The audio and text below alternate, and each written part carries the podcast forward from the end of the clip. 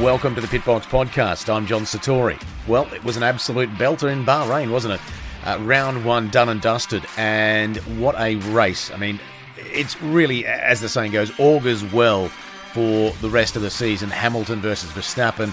Uh, Bottas, well, you know, we'll go into what happened with Valtteri Bottas, but he got up onto the podium. Uh, we're going to be looking at, uh, of course, a few other interesting things that happened across the weekend, not just what happened in the race, but obviously in qualifying as well.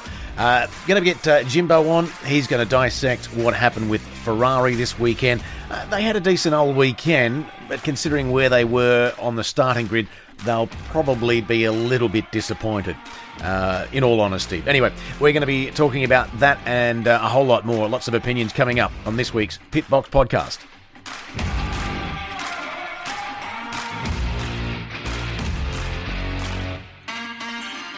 Yeah, so round one in the desert, it was, as I was saying, just an absolutely brilliant way to start uh, the 2021 season. Yep, we were supposed to be in Australia. Of course, it didn't happen. Doesn't really matter. I think uh, at the moment, the, the most important thing is that we're racing, and what a race we had. Um, you know, it, overall, it was a, an incredible weekend as far as qualifying is concerned. That, that you know, the, the Red Bull was so true uh, with their pace. Uh, there was always a bit of concern that what they uh, what they showed in testing wasn't quite going to be uh, replicated once we got to the race weekend, and the Mercedes were going to just ramp it back up and we're back to square one. Uh, as we've been, as far as having fantastically competitive and, and exciting races. Not to say that we haven't had exciting races, we have, but you know where Lewis Hamilton is really challenged, and we've now got a second team, a car that is definitely going to challenge Mercedes. Uh, it certainly did on this track. Max Verstappen, he got pole position. Uh, Hamilton was alongside him on the uh, on the front row of the grid. Bottas was uh, on the second row alongside Charles Leclerc. Ferrari had a great uh, return as well and a, a great start to their season. Although I'm sure that Ferrari and Leclerc were hoping for a, a, better result than what they got. Uh, Gasly as well, similarly in the AlphaTauri, great qualifying from him to finish in uh, or to start rather in P5. Daniel Ricciardo, well, he got one over his teammate in qualifying didn't uh, happen to replicate that, unfortunately, in the race. We'll take a look at that as well. Uh, he started in P6 alongside uh, team. Uh, sorry, not uh, on the row ahead of his teammate. Lando Norris started uh, P7 alongside his ex teammate Carlos Sainz, who started in the Ferrari. Alonso did a great job, really ragged the hell out of that Alpine, didn't he? And he started P9 alongside Lance Stroll. You know, the big loser, I suppose, from qualifying really was Sebastian Vettel, as we know, wave yellow flags, etc. Esteban Ocon as well will be disappointed with his start to the season as well, not making it out of uh, Q1. Sebastian Vettel in the same uh, uh boat. At Haas, well, no great surprise. Uh, Schumacher, Mazepin at the bottom, uh, or sorry, at the rear of the field, I should say. And as I say, no great surprise there considering what we know about the Haas and, and, and that they're not really uh, focusing on this year and that it's more about next year. Uh, Nicholas Latifi had a, a, decent qualifying, but once again, George Russell was able to get out of Q1 and into Q2, and he started off in uh, P15. That Williams looks to be a, a, little bit better car. But, you know, Yuki Tsunoda, everybody's been talking about him. Of course, we've got three rookies in the field Mac, uh, Mick Schumacher, Nikita Mazepin, and Yuki Tsunoda. And I think I read somewhere someone saying that uh, Yuki Tsunoda is the best rookie we've had in years. I mean, that's a that's a mighty, mighty statement. He's he's great, and uh, and it's also you know one of the guys who I really respect and, and, and respect the opinion of, and when they say something about a driver, you really listen. That's Martin Brundle, and Brundle saying you know, uh, describing Tsunoda uh, having the car going sideways. I think it was in qualifying or was it on, on an outlap or something. And he said that the the car control. He said it was just amazing to see. And and when Brundle says stuff like that, you you really listen, and um, it's usually right on the money as well. So uh, you know, Tsunoda, AlphaTauri, they've got a. Uh, a great, uh, a great rookie there this year, and that's going to be uh, keeping Pierre Gasly on his toes, of course. Um, and uh, Gasly, uh, you know, he'll be disappointed to think that he finished down where he did after such a good qualifying up in P5.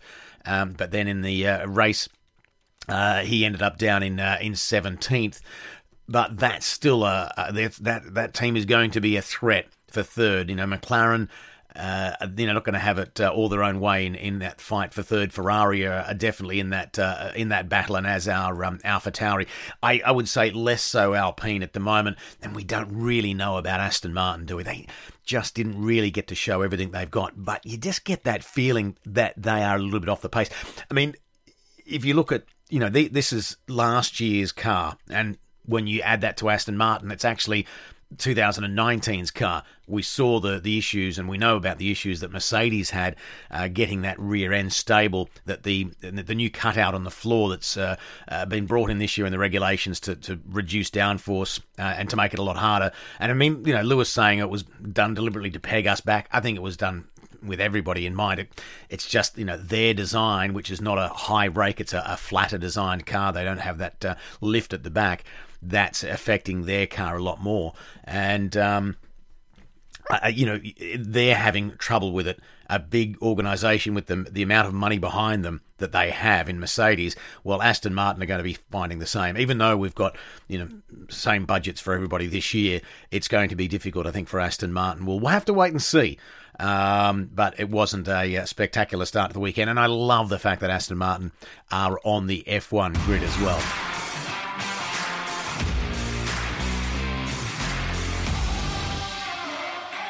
So always good to get another opinion, a, another viewpoint of how the first race of the 2021 season uh, unravelled. And of course, uh, got Jimbo here with me, mate. Um, it was a, a pretty damn good start to uh, to a season, wasn't it? Super race, John. Super race. Can I just say also, it's great to be back. I've missed you, John. I've missed our chats. I've missed our chats, and uh, it's lovely to be back. And just such an amazing way to start the season. There was so much hope throughout testing, uh, certainly from my part, I'm sure from yours as well, that we were going to see, you know, could it be that we were going to see a real uh, scrap. And uh, I think, based on the evidence of the first race, I think we're going to have a good season. Yeah, it's. Um, I mean, um, look, I, I think we exchanged our predictions, didn't we, between us? And I, I thought Max was going to get the win.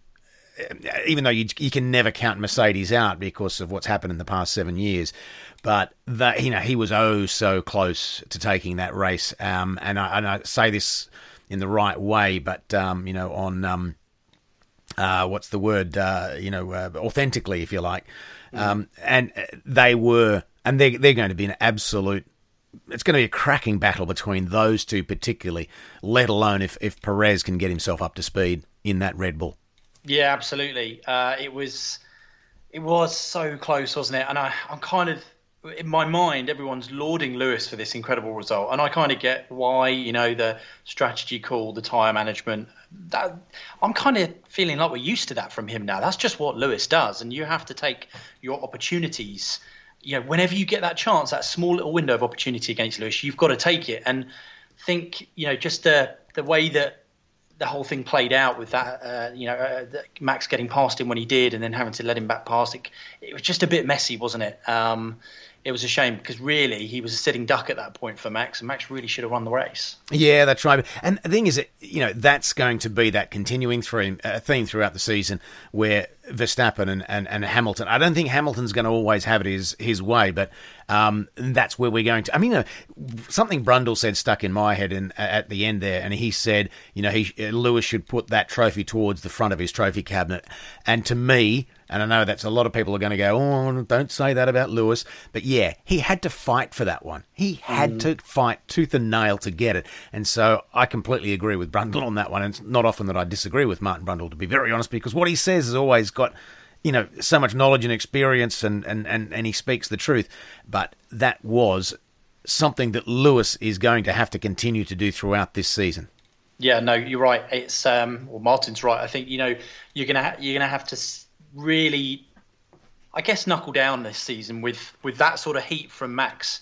Well, let's be honest. I mean, Max was quickest fairly comfortably for the majority of the weekend, wasn't he? Um, and it's not always necessarily going to go that way. There'll be certain, obviously, circuits maybe that suit the Merc maybe slightly better. But um, yeah, if Lewis does win the championship this year after sustaining that sort of level of pressure throughout the season, uh, that would be some feat because Max is going to be all over him like a rash, isn't he? Yeah, and, and the other interesting thing with this, um, and it was brought up, I think, uh, I can't remember by who prior, but um, uh, in the commentary on the weekend, but something that you and I have talked about is that Lewis didn't have a rear, rear gunner to look after him, which is Valtteri mm. Bottas, because there was that 10 second gap.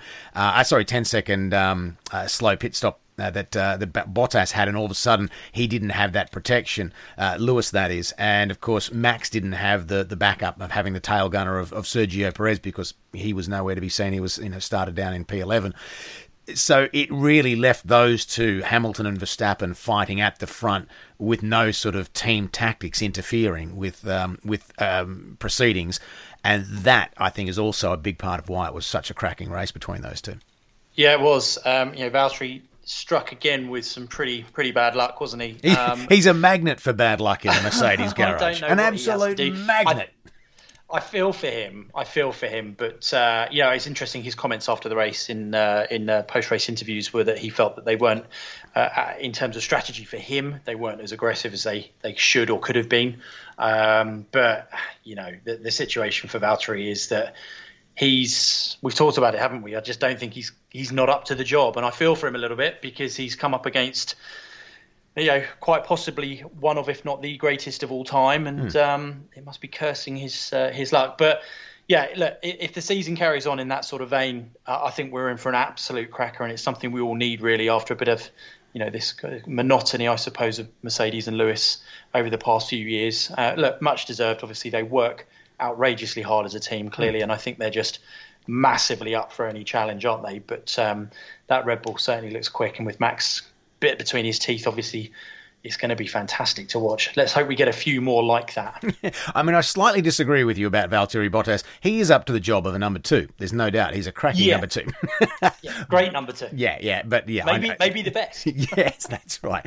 Um, but yeah, and and no, I know it sounds disrespectful to him, but it's just eh, they're a different class, aren't they? Hamilton and Verstappen, and that just shows. Is Val, uh, I mean, Valtteri just you know is not often in the ball game when it comes to, to, to beating Lewis Hamilton. It's just a, a different league.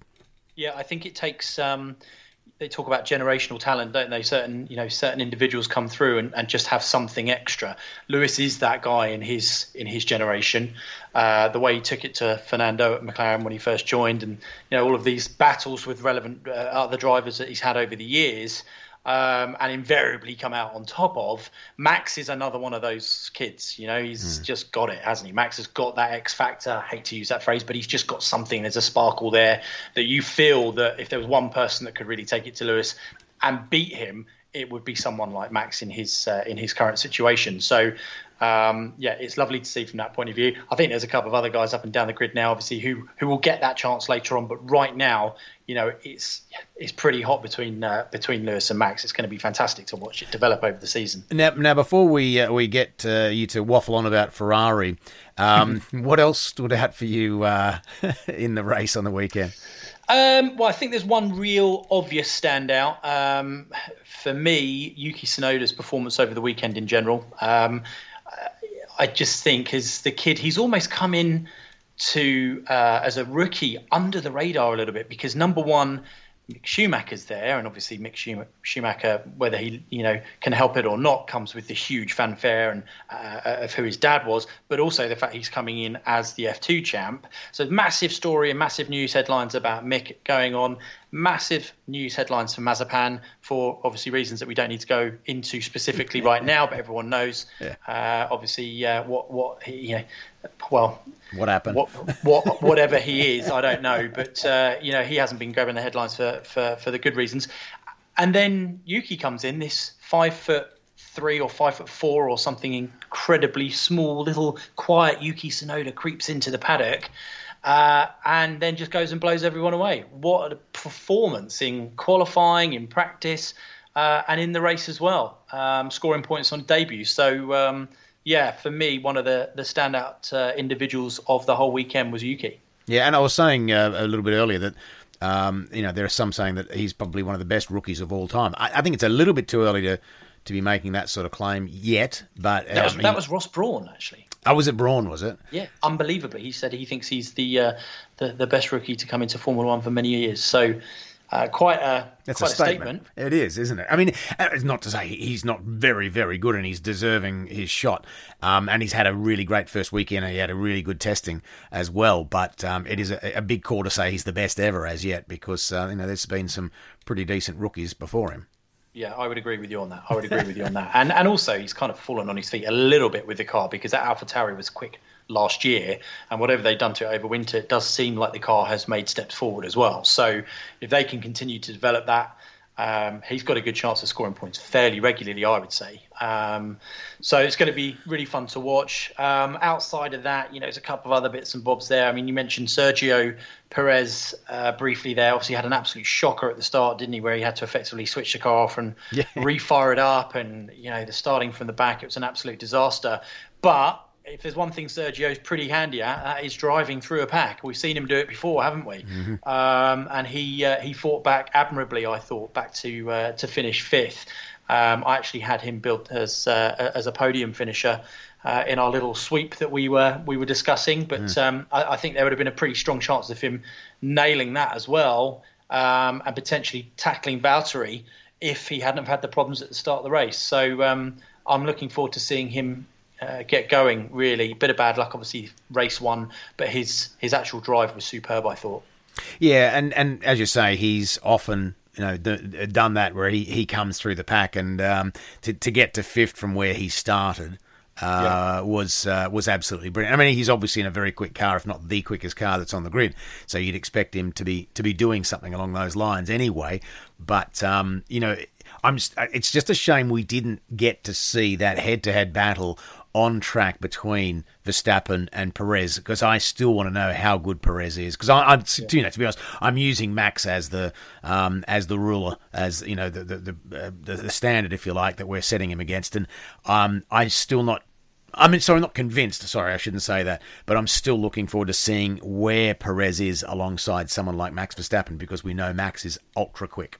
Yeah, yeah, it's going to happen. It's going to happen. It's just these all of these little subplots, aren't there, that are now bubbling away, um, and we're only one race in, and it's just really exciting to see how all of these sorts of little factors are going to play out over the course of the season. Sergio's good, you know, he's consistent, he's pretty solid. Had a bit of bad luck in race one. There will be a time where these two go, uh, you know, wheel to wheel. It's going to be interesting to see how it plays out.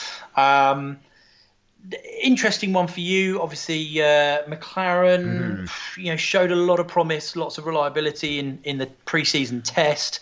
Uh, lots of talk about Lando obviously having to, um, you know, to really pull pull something out the bag to be to, to manage Daniel. Ricciardo really didn't have a good start, did he? He didn't have a good weekend at all. He um, he really struggled for, for pace and just couldn't really find a rhythm in the car by the looks of it. Whereas Lando was was on fire pretty much all weekend. Yeah, and their race pace, uh, you know, was was better, which was no great surprise. But I, I, thought they would have qualified better than where they did, which was um, sixth and seventh. Mm. Um, but uh, sorry, I'm just going to have a look exactly what the, the gap was. I mean, there was very little gap between them, obviously. Um, you know, it was uh, less than a hundredth of a second, I think. No, it was at a 129.927 for Ricciardo and a 129.974. So, you know, it, it, doesn't get too much closer than that. They were pretty evenly pegged. Um, uh, but uh, and and there wasn't much between Gasly uh, up in fifth either. Either it was like you know tenth of a second, but then that yeah. gap up to Leclerc, and you know Leclerc, great qualifying from him. You know, from comparing again to where we are with uh, we're talking about McLaren, it was a good two and a half tenths, three tenths of a second. So that's that's a, great lap that's made the difference there in a car mm. that we're still unsure of how how quick it is. But anyway, getting back to Ricciardo and Norris, yeah, you know Ricciardo I think they were expecting more, as you say, because of the testing form they showed. Um, but you know, at the end of the day, it's what you score on the Sunday, and you know, well done, Lando. That's uh, that's a great first blow to get over his teammate uh, in round one to finish fourth and, and have your teammate finish down in seventh. Yeah, it was. It was. Uh, it was pretty comprehensive, I thought. And um, Lando just looked really eased, didn't he, as well? Um, yeah. he looked really comfortable in the car. He looked quick from the word go, um, and like you say, a, a, solid blow to start the season. But look, it's a long way to go. Obviously, Ricciardo's a class act. We know that. Um, we're going to and it's also, him. I suppose, you know, getting used to a different car, different yeah. engine. You know what I mean? You, you got to give him a little bit of time to bed in. If if this is still happening, you know, uh, five or six races in, then then we're you know we'll probably have a different opinion. Yeah, no, I think you're right. He was uh, he was talking actually about uh, the so the, the, intricacies, obviously, about learning the new car, the new power unit in particular, how it drives, uh, throttle, uh, you know, um, cent, uh, pickup and things like that. You've got to. It's going to take him time to get that. He's not really at one with that car yet. Whereas to Lando, I suppose, obviously, he you know, fits like a glove. So, um, and that, yeah, and, and if if that is the case, of course, then Ricciardo's done really well to, to be on pace with him in, in qualifying at the very least, you know, to be less than a tenth of a second difference between them. I mean, ahead of um, Lando, but then you know to be not that too far behind in the race, he's still done okay. But yeah, there's lots of um, lots to be proven yet, and lots to be played out yet. Sorry. For sure, for sure. Um, what about what we what are we talking about here with Aston Martin? Where's where where what's happened there? Um,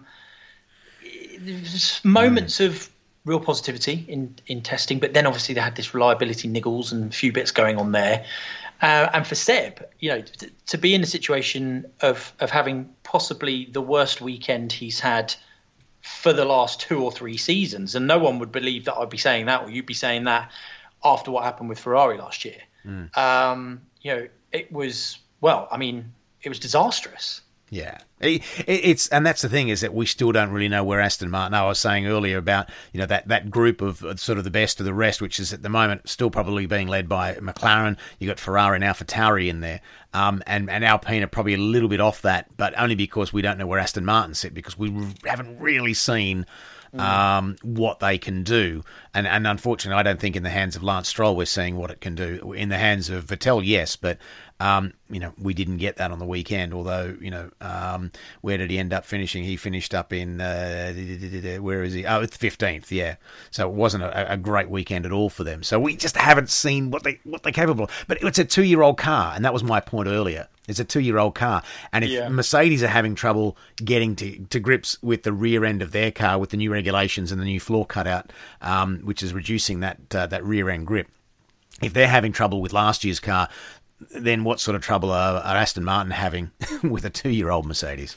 Yeah, yeah, no, fair point. Fair point. Um, it's going to be, you know, if it carries on like this, it's going to be a hell of a long season for those two. Um, that's going to be miserable, and and I'll be you know, I'll be honest, I can't see if Seb has another mare like he did last year. I can't see why he would want to carry on. That project has got to have some pretty big, uh, you know, uh, promises in terms of what they're going to give him for 22. Obviously, with the new regs, etc., for him to really hang around. I think he probably will for that very reason. But yeah why would you want to be there just trundling around at the back obviously having having problems like that for for Sebastian I think he's probably a bit too proud for that so hopefully but, things pick up for them but as you, know. you say you know next year's car is different if, if next year's car with the new regs is not putting him in a position any better than where he is at the moment, then I yeah. can see him at the end of 2022 going, you know, I'm not going to hang around for this any longer. Um, not that he's that long in the tooth. We've got a 40 year old Fernando Alonso trundling around, but I just can't see Vettel being bothered with it. Um, you know, so yeah, it's going to be. I mean, I think next year is more crucial to, to what his future is, and um, if Aston Martin aren't able to produce a car that's at least this good, well, sorry, at least as good as what the performance they had last year, then yeah. then they're in trouble. Of okay, we need to get another driver. So there might be an option there for Perez to come back, but wouldn't that be funny? Uh, absolutely, yeah. he certainly sounds like he's got something lined up next year already, doesn't he? Because of this one-year deal at Red Bull. So, mm, yeah. Um, we'll okay, so on to your favourite topic, uh, which is mm. Ferrari. Um, I was saying earlier, you know, Leclerc, great qualifying from him. Um, uh, Carlos, uh, he uh, uh, qualified in P8, so. Um, I mean, again, it's one of those situations where I think I was saying in the f- first part of the podcast last week looking forward to seeing these drivers and seeing exactly how good they are against very good drivers because we know Leclerc is, we know that Verstappen is, we know that Hamilton is, and Ricciardo. We know how the quality of those guys, and to see where Carlos Sainz stacks up against uh, Charles Leclerc. Yeah, absolutely. Um, I think Carlos has settled in really nicely. Um, I think those two clearly have a fairly good relationship, but it was uh, you know Charles that kind of rose to the fore, didn't he, in qualifying, uh, putting in an outstanding lap, really, given, as you pointed out earlier on, we don't really know where the Ferrari is yet. Mm. Because there's been moments where we've seen sort of elements of performance and we've gone, actually, they certainly made some big progress here. But at the same time, then obviously race time comes along and it's like he makes a great move on Bottas. Uh, to to get him and sneak up to third on the first lap, and then all of a sudden it's kind of like, well, Lando's coming, closing him down, and so on and so forth, and it's the Ferrari didn't look like it had that ultimate pace that, that, could genuinely challenge for a podium, which is where you want them to be, for, for me anyway. Yeah. Um, at least. So oh, I, I, get it, Jim. I know you did. Know you didn't have to put that uh, um, that, that, clarification in. yeah, yeah, no, it's pretty clear. Um, Carlos, as I said, I think he settled in really nicely. Um, I think he, I think he did pretty well. He had a really strong end to the race, didn't he? Mm. He admitted himself he was a little cautious at the start, and I think that was just, look, it's my first race in red. Uh, I want to get this home at the end of the day. I don't want to do anything. I'm not going to pull any heroics. Like you've mentioned, obviously, with Daniel's situation, there's still a lot to learn with the car. Um, so yes, it's going to take him a little while to settle in, but I think um, I think he will he will be there or thereabouts. If, they, if they've got a car that can challenge for a podium at some point this season, uh, I think that you know you're going to see a, a, a pretty big scrap between him and Carlos because I think Charles potentially has more just one lap outright speed and that raw kind of pace, but um, Carlos's race pace and his kind of race craft is very, very um, cultured, isn't it? He's no, mm. he's just he gets the job done uh, come Sunday. So it's going to be really, really interesting. I'm quite excited, obviously, because anything was going to be more exciting than their performance last year. Um, but would you, sorry, would you say with with Carlos? I mean, I know this is, you know, again, this sounds disrespectful, but do you think he's just a very, very good, solid number two, albeit probably a quicker number two than Bottas? But you know what I mean? That's that's what he's there for. Um, I don't know. I don't know. I mean, the way that things went for Charles with the Seb situation. Obviously, clearly Seb wasn't getting on with the car, and it was like, well, Charles is going out and getting results. He's getting race wins as he did, which you know was phenomenal. Um, do Ferrari have a number one? Is Charles kind of the Prince of Maranello? Quite possibly. I can't understand. Look, you get that phone call, and ultimately most people are going to bite your hand off, right? Yeah. You know, Carlos oh, yeah. got that phone call. Do you want to come and drive for Ferrari? Um, yes, of course he did. I don't think that Carlos is going to necessarily put up with being a forced number two. Yeah. I think he will push back on that. I think he will want to show what he's capable of because it's this this guy is not you know average Joe. This guy's good. This guy's really good, and he has the potential to win races in the right car. I think we know that. So how it plays out from here is going to be very dependent on how uh, quickly the relationship potentially sours between him and Charles. Because if they are in a situation where he's been told to stay behind, you know, we've seen it before, time and time again. Obviously, uh, you know, don't, don't don't don't go past him. Let's maintain position, etc., etc. I think he's going to really struggle with that. He's got that fiery temperament. I think he has a little bit of that inside him, given his, uh, you know, uh, where where he's from in the world and I don't believe that he's going to be able to just sit back and play the dutiful number two. I don't and, think. And, of course, that, that that then puts him at odds with the team more so than than Leclerc as well, isn't it? And that's where the whole Ferrari issue starts to. Well, you know the whole the, the problems that Ferrari encounter a lot of the time with their drivers. That's where it all starts, isn't it? Because they peg yeah. number one driver, and you then get a, a guy who's like, hold on. I mean, you know, you're saying I'm not the number two, but you're actually pretty much treating me like that. Okay, I may not be as quick every day as the guy on the other side of the garage, but I'm still really, you know, a, a, a good, fast, race winning, capable driver. But yeah. you're stopping me from doing that, and that then creates the bad blood, and it's sort of where they can't really have that. I just don't think they should be, you know, and they they haven't, have they? They haven't come out and said, "Oh, you're a number one," but they didn't say that about Schumacher and Rubens Barrichello either, did they? No, but if that was the case this time around, I, I, do think there has been a little bit of a cultural shift in the team. I don't think it's quite as ruthless and black and white as, as that still or now compared to back in those days. Because there's no way Michael Schumacher was going to turn up to Ferrari and be told, well, you know, you're, you're racing on an equal an equal plane. That's just never going to happen, right? He went there to uh, to to have a, a unit built around him because he had that drive, he had that knowledge, he had the, the, the ability to go and win the world championship with Ferrari, and anyone going in there who thought differently was was a fool, quite frankly. In this particular situation, I do think, as I said, the culture has shifted a little bit for. I don't think it's quite as old school as it used to be. Uh, the organisation has grown up a little bit, and if they were going to go down that route, why would you take a proven? I know, I know, this sounds a little bit contradictory.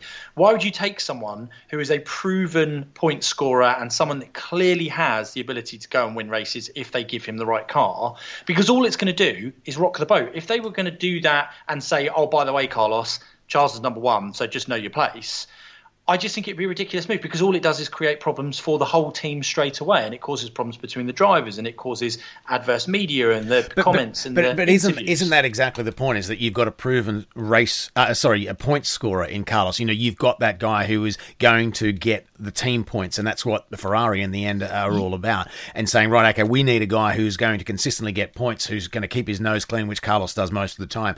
You know what I mean? And he's that good, very good backup that he's always there, and he's always scoring the points because that's a sort of a solid point scoring driver that he is. Yes, yes, I know, and, and I get what you're saying, and that's kind of why I was mentioned. It's you know, it is a little bit contradictory, but the problem is, has Carlos Sainz being given this seat at a point where he's very early on in his F1 career, so he'll just do it and do what he's told? No. Has he been given this seat at the kind of twilight of his F1 career, Carlos Sainz still has a huge amount to achieve. You don't think mm. Carlos gets in the car and goes, "Well, I might never win a world title, but at least I drove for Ferrari." No. He doesn't want to. He doesn't care about that. He wants to win races. He wants to win a world championship. He has got the burning fire inside him. So it's great that he can come in and score points, but he's not going there himself to score points. He's going there to win. Hmm. Um, and if that means rocking the boat, I don't think he's going to have any issue doing that whatsoever. Because otherwise, if that you know, if that's what they wanted from him, they might as well have got someone uh, maybe a bit more seasoned who didn't mind playing second fiddle, who had won a world championship, you know, or a total rookie because uh, the rookie's the risk obviously because you're going to have problems potentially with mistakes and errors and points being lost, but. You, you, you can't have someone in that seat who's basically desperate to to win races and win a world championship at some point in his career, and tell them to play number two. It's just a ridiculous decision to make, surely. No, true, but you know you're not going to if, you want to you know, someone who is a, a, good point scorer for the team is always that good backstop, if you like. Um, you know, then you, you need to find someone who's got that. You know, you're always going to find someone like that, aren't you? You're not going to find someone who goes, oh, well, I'm only a number two. Because, you know, Bottas will be, you know, he's pretty much in the same situation. Um, but, uh, and and you know, and uh, yeah, he doesn't go there thinking I'm just going to be the number two. He wants to win races. He he wants to prove himself against you know the best that there are at the moment. You know, between Leclerc, Hamilton, and Verstappen, that's that's your three best in the field. Um, mm. You know what I mean? That those are the three standout drivers. I think probably a little bit more you know ahead of everybody else. You know, including Ricciardo. Um, you know, Alonso. Well, only because he's you know just come back. You know what I mean? There's no one else in the field for mine that really fits into that that top three bracket. So he wants to prove himself against those guys, and he's not going to go, okay, well, as long as I'm scoring points, then that's the main thing. But mm-hmm. it may end up being that that's what he. That's what he becomes, which is still I can understand why you know you're still going to go to Ferrari if you get the phone call. You you still do it, but it just may end up. I hope it's not, but I just you know it may end up being a bit of a frustrating two years for him if it sort of plays out like that. Yeah, yeah, and then where does that leave him? You yeah. know, what are, what does what are the, well, the, seating situations look like in two years? It's obviously hard to say at the moment. But, but, I think it does good. It does his stocks very good, though. You know what I mean? You, you know, if you've driven as a, you know, if you've driven for Ferrari, and even if you are sort of known as you know the number two driver at Ferrari, you're still, a, you know, you don't go to Ferrari unless you're a damn good driver. Yeah, yeah. You know, and, and, and, and I mean, you retain you know almost uh, religious levels of. Uh, of um, what's the word? Um, just his his like you say, his stock will never yeah. be it, it, rubbish, right? As a result of this, you know, you get the chance to go and drive for Ferrari, you become a bit of a legend in itself, anyway. So, well, that's right, and and you know, depending on what happens in the future, as far as who, which teams, you know, get the best and do the best uh, with the regulations for next year, you know, you, it may not be Mercedes that are at the top, it might be Red Bull, and you know he can always go back there. You know what I mean? So it, it's certainly not done him any damage going there absolutely not. But I just no. worry that you know you get to the point where if you've got a driver who's just that little bit better than you, and again, you know, you look at the Hamilton Bottas or you know the Hamilton Rosberg situation, and it was mm. always that you know Hamilton was just that bit better than Rosberg, and of course it really cheesed him off because he didn't want to be a number two, um, and you end up sort of you know a bit disenchanted with it. But anyway. Um, you know, it's it's great to see. I mean, and again, you know, he did, still did a damn good job. He ended up in what P8, uh, quality, about half a second down on um, Leclerc's quality time, but still did pretty well in the in the race. And again, you know, like Ricciardo, first time in the Ferrari in a race condition, and you know he ends up uh, ends up P8, which is where he started. So you know he's done everything I think that he could possibly do. Yeah, good, a good first job, and uh, you know, as I said, he wanted to bring it home. He didn't. Isn't it? This was not a time for heroics or trying to set the world on fire, was it? He just wanted to, to have a nice, clean race, which he did. So yeah, um, okay. I mean, we'll probably go into a more of a detailed um, race preview on Imola uh, next week, but. Um, I was saying on Twitter, and I think um, uh, you uh, you made a mention of it that my you know I love Imola and everything that represents and the history of the place, but it, was the most disappointing of the new races for me um, last year, and uh, particularly after what we just saw in the desert, which was an absolute belter of a race.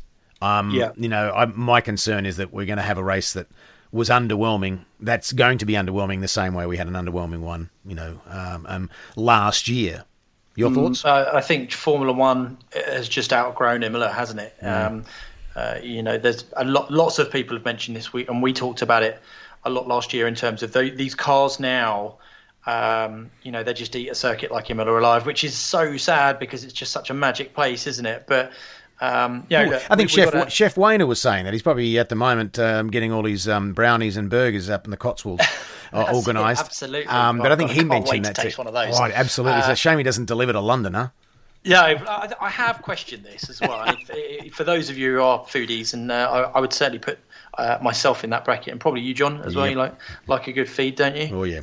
well, this this situation, I tell you what, we, we don't want to go on too much of a tangent, but Chef Wayner, we need you to deliver to us. This has just got to happen. So when if you're listening, which I'm sure you are, just get this, get some deliveries to yeah. us. You know, we're your F1 buddies. Cots, Cotswold burger and brownies, if you're wondering what it is. Um, but yeah, I mean, he was saying that yeah, it, it, the cars is just a bit too big. It's just you know, F1's as you as you were saying is, is sort of outgrown Imola, unfortunately. Yeah, it has. It has. Um, but look, still nice to go back there. There's a good vibe there last year, wasn't there? So we'll see what happens. But um, well, Ricciardo uh, got a got third there last year. It was a, one of his podiums, and um, but it was a Mercedes um, uh, top, top two steps. Hamilton then Bottas. Uh, it was a good result for Danny Kvyat too uh, in the AlphaTauri. So again, if you're looking at sort of the form from last year's cars, because they're still reasonably the same, um, then you're thinking that Renault might be okay. I don't think that Alpine's going to be as good as what the Renault was last year, but the AlphaTauri certainly is. Yeah, no, I think it is. I think the AlphaTauri's made great steps. Um, mm. So let, us see what let's see what Yuki does there. But um, I think there was a bit of uh, there was a bit of uh, virtual safety car, uh, you know, advantage mm. taken from a tyre management point of view for Kvyat last year, but still he yeah. took the chance. You know, they said these things happen, and fair play to him at the time. Um, it's yeah, it's going to be fun to see, especially as you know this. Uh, we've already talked about it so much, but I, am I'm, I'm desperate to see how this Max Lewis situation pans out as well. So. Um, uh, yeah, roll on two weeks' time. Yeah, and uh, of course, it's a uh, 21 race season. The Aussie Grand Prix gets uh, pushed back to November, which by all accounts, should be happening by the time um, we get there because of the whole vaccine situation. Whether or not the ones in, in Europe are going to, ha- and when, I mean, obviously the races are going to go ahead. I'm talking about having guests um, yeah. and you know fans, you know, as there was in in uh, Bahrain. Of course, that was a great thing for Lewis to point out too, wasn't it? That he was saying it's great to see fans back in the stands, and it really was. You know, just that we're sort of getting back to some sort of normality. We we were talking about this before we came on air, so to speak. Um, that you know everybody's pretty much over a long time ago. The, the same monotony that we're all going through at the moment. So to have what was just a fantastic race, but also to see people in the stands, we can just uh, look forward to that happening more throughout the throughout this year. Yeah, certainly, it was good. Good old Lewis, but good bit of positive PR as usual from him, uh, calling uh, calling out the fans and uh, saying thanks for being there. And it was nice to be racing in front of them. So um, let's just hope that that continues. You know, it's still plenty of issues with this COVID situation across Europe, and we, we, we would hope that that starts to calm down. Obviously, from a from a Brit point of view, we're looking pretty sound. You know, we're gonna I think we're fairly confident we're going to have some fans there and uh, at Silverstone and also in football stadiums and the like uh, uh, as the months roll on. But um, it was certainly nice to to see some fans there cheering the drivers on. You know, and it's also going to be interesting. I mean, with with Imola, um, you know, whether or not that's what sort of car is that going to suit. Uh, what you know, and, and as we roll on, because obviously you know we've we normally test in Barcelona, and that's a, a great uh, circuit to test on because it gives you a, sort of a great variety of all the corners and all the straights and that sort of thing. A great representation of, of all the circuits that we go to. But we didn't really have that in Bahrain because Bahrain's not that sort of circuit. So, you know, so is that a, a circuit that's just going to suit uh, Mercedes and Red Bull? Uh, you know, how will they do at Imola and and and, and you know uh, the other circuits throughout the rest of the season? So, um, but of course, you know, we've got two races in April. Imola is, as I say, coming up in a couple of weeks, and then Portugal as well. Yeah, Portugal. Really excited to see Portugal back on the calendar. Uh, was a thrilling race last season. I think the cars look outrageous there, and really the total opposite of of Imola, Imola sadly, isn't it? yeah. we talked about the cars massively outperforming Imola, uh, yeah. and then they come to a circuit uh, like the the one at Portimao, and all of a sudden they just look like they are fighter jets, don't they? So uh, yeah, buzzing to see that back on the calendar again. Yeah, it's it's the polar opposites, isn't it? I think unfortunately for Imola, it wasn't. I mean, apart from sort of the final stages, but um, it really was a, not a great whole overall great Grand Prix weekend. Um, whereas Portugal was just on fire.